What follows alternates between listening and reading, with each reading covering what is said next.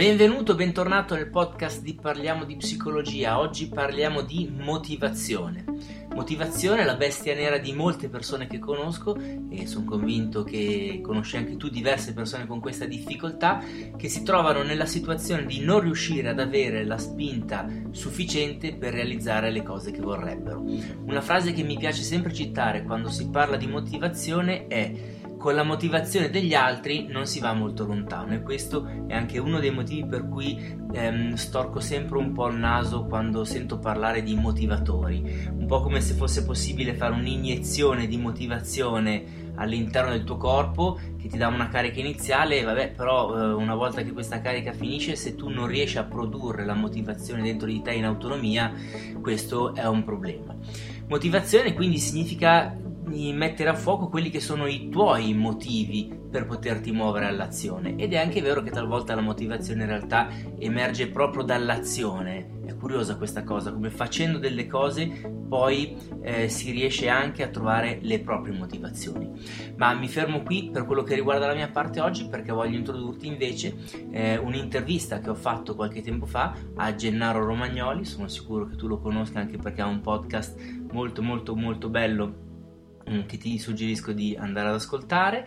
Eh, lascio la parola a lui e ci risentiamo alla fine per un saluto. Genna Gennaro Romagnoli, uno dei blogger di psicologia più attivi e interessanti dell'attuale panorama web italiano. Eh, il suo sito è molto interessante, consiglio a tutti quanti di andarlo a vedere, parla dello sviluppo personale, è ricco di tutorial, esercizi, how-to ehm, e oggi allora parliamo con Gennaro di, di, un tema che è sempre di grande attualità, che è quello di ehm, come aumentare la nostra motivazione per raggiungere gli obiettivi che ci poniamo durante la nostra quotidianità e, e anche a lungo termine. Jenna, innanzitutto grazie per essere qui a parlare con me di questo argomento. Grazie a te Luca, saluto tutti i tuoi lettori e non so come chiamarli, spettatori, spettatori. Ottimo. Senti, allora Jenna, ci sono tanti metodi eh, per, per aumentare la motivazione eh, per raggiungere gli obiettivi, no? alcuni probabilmente anche più interessanti di altri. No? Si parla di, di, mantenere degli obiettivi smart, quindi che possano essere specifici, misurabili nel tempo, con tutta una serie di caratteristiche tali da renderli più facilmente realizzabili. Chi parla molto della visualizzazione, visualizzare la meta che vogliamo raggiungere piuttosto che il processo che dobbiamo compiere per arrivare eh, a quell'obiettivo, oppure ancora chi dice che è importante uscire allo scoperto, prendersi le responsabilità davanti ai nostri amici su quelli che sono gli impegni. Tu un po' cosa ne pensi di, di, questo panorama molto variegato, di tutte queste teorie, se ce ne sono alcune secondo te più sensate di altre? Okay. Il, il, panorama è talmente vari, variegato Luca che eh, a volte si dice tutto il contrario di tutto. All'interno di queste dicotomie ci sono poche teorie che hanno fatto una sorta di sintesi, come quella che piace tanto a me, la um, tecnica del bipensiero e che ho trovato all'interno degli ultimi libri di, di Richard Wiseman pubblicati eh, qui in Italia. C'era questo studio della Yale University dove un professore entrando dentro l'aula dice bene ragazzi chi di voi ehm, eh, scrive gli obiettivi? Solo il 3% hanno alzato la mano e poi dice che attraverso uno studio longitudinale sono riusciti a scoprire che questo 10% era poi, eh, o 3%, o comunque questa percentuale era era quelli che detenevano il potere all'interno degli Stati Uniti. Milionari, milionari di successo, sì, ricordo. Esatto, Wiseman dice, beh, chissà se sarà vera sta roba, andiamo a cercare la bibliografia, andiamo a vedere se la letteratura su questo esperimento esiste. E non ha trovato una mazza. Nulla. Nulla. E questo l'ha fatto un po' cadere dal pero. E, ehm, e, allora ha iniziato a cercare quali fossero le vere tecniche eh, psicologicamente eh, testate che potessero essere utili. Sappiamo tutti, no? esiste Luca il bastone e la carota, no? Questo... Eh certo, secondo te cosa è meglio, il bastone o la carota? Ecco, secondo me beh, è un giusto mix di entrambi e in modo particolare questa Oettingen ha fatto un altro smacco allo sviluppo personale, eh, soprattutto, anzi ci tengo a dirlo magari ora che ho l'opportunità di parlare con te, con, con tutti i tuoi ascoltatori e visitatori, eh, del fatto che si parla tanto di legge d'attrazione, no? al di fuori un po' del nostro campo, quindi non nel nostro campo, ma in quello che ormai c'è, non so, la psicologia, eh, la crescita personale e accanto, appiccicata alla crescita personale nel mondo non scientifico, fra virgolette, abbiamo la New Age, no? questa menata che ci portiamo dietro da 30 anni e, che, e che ci accompagna. Ecco, quindi praticamente cos'è che dicono? Che visualizzare un obiettivo, lo sappiamo nel mental coaching, nello sport è utile, visualizzare, visualizzare un obiettivo aumenta la probabilità di eh, raggiungerlo. Allora questa Oettingen si è messa lì e ha chiesto a delle persone per il controllo del peso, infatti gli esperimenti erano sull'autoregolazione, mh, eh, del peso ha chiesto se fosse migliore una leva negativa, appunto magari eh, vedersi allo specchio grassi, piuttosto che una, le- una leva positiva, magari tenere appese delle foto di modelli magri. E ha scoperto incredibilmente che era la leva negativa quella che spingeva le persone a perdere maggior peso. Cioè, scusami, questo da, da un certo punto di vista è l'importanza del pensiero negativo, no? Com'è che si può cioè che, che, che immaginare le, le, conseguenze peggiori cioè, eh, in realtà ci sprona ad andare sul versante opposto. È questa la razza che sta sotto? Beh, probabilmente sì, e probabilmente eh, quello che sta sotto è anche il fatto che noi tendiamo a, mh, mm, a sfuggire il pensiero negativo, soprattutto, cioè, anzi in realtà noi tendiamo a essere più negativi che positivi, lo sappiamo certo. è evolutivo che ci permetteva una volta di sopravvivere meglio, avere un pensiero eh, negativo piuttosto che positivo. Però oggi sembra, con, soprattutto con la società del consumo, sembra essersi presentata completamente l'altra faccia, quindi la faccia del, dell'ottimismo. Troppo, eh, tu dici, troppo.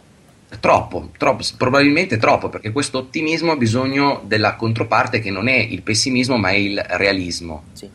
Quindi il fatto di dire, ok, eh, le cose eh, posso, sono positivo e quindi come dice Seligman nelle aziende dove si parla di eh, in modo positivo le aziende vanno meglio, però dall'altra parte queste aziende, ad esempio quando vanno a ricercare le famose risorse di cui parla Seligman, eh, devono eh, essere altamente realiste. Sì, eh, sì. nella ricerca di queste risorse, quindi non risorse inventate, non immaginarsi volare, ma immaginarsi fare le cose come le si sa fare. Ecco certo. poche parole. E questo Oettingen ha detto, ma visto che il pensiero positivo, cioè quindi mettersi a visualizzare le cose positive fa bene, cioè ha notato che aumenta eh, il tono dell'umore, però non permette di raggiungere bene gli obiettivi, come sarebbe eh, metterli insieme, quindi mettere insieme il bastone e la carota? E ha inventato questa sorta di, di, tecnica, potremmo chiamarla così, del bipensiero che io mi permetto di mostrare un libro, se posso Luca, te lo chiedo. Certo, certo, io sono assolutamente a favore dei libri, quindi ben venga. Ecco che io ho trovato qua dentro nel libro in italiano di Wiseman che si chiama 59 secondi, eh, dove appunto lui la scienza del cambiamento rapido applicata a se stessi. E poi c'è anche il secondo, Ponte delle Grazie non mi dà una lira, eh, fare questo. sì, neanche a me, diciamolo. È per il bene della cultura psicologica, diciamo. Esatto. E poi c'è la scienza del cambiamento rapido applicata agli altri. In pratica sono tutti studi sperimentali eh, trasformati in consigli pratici, un po' quello che è l'obiettivo del mio blog. Per questo mi piacciono un sacco. Eh. certo. E questo bipensiero è fatto in modo che le persone non parlino solo o non pensino solo ai propri vantaggi, cioè quindi a cosa otterrò una volta raggiunto l'obiettivo, ma che si focalizzino anche sugli ostacoli che via via troveranno nel loro percorso. Quindi non so Luca, eh, ti posso dare non so, uno schemino di come sì, funziona. Dai, questa... volentieri, direi che gli schemini così poi è più semplice anche generalizzarlo per chi ci vede e ci ascolta. Ok, lo schemino semplice potrebbe essere, la prima cosa è individuare appunto un obiettivo, sì, qualcosa da, da, superare o anche uno stato di blocco, come ti dicevo prima, che può essere utile anche negli stati di, di, blocco per chi fa il nostro lavoro da applicare in studio, anche da dare come compito a casa, io ho trovato molto efficace. È meglio, Quindi, scusa Jenna, è meglio che sia un obiettivo a breve termine o a lungo termine o non è necessario che ci sia una differenza?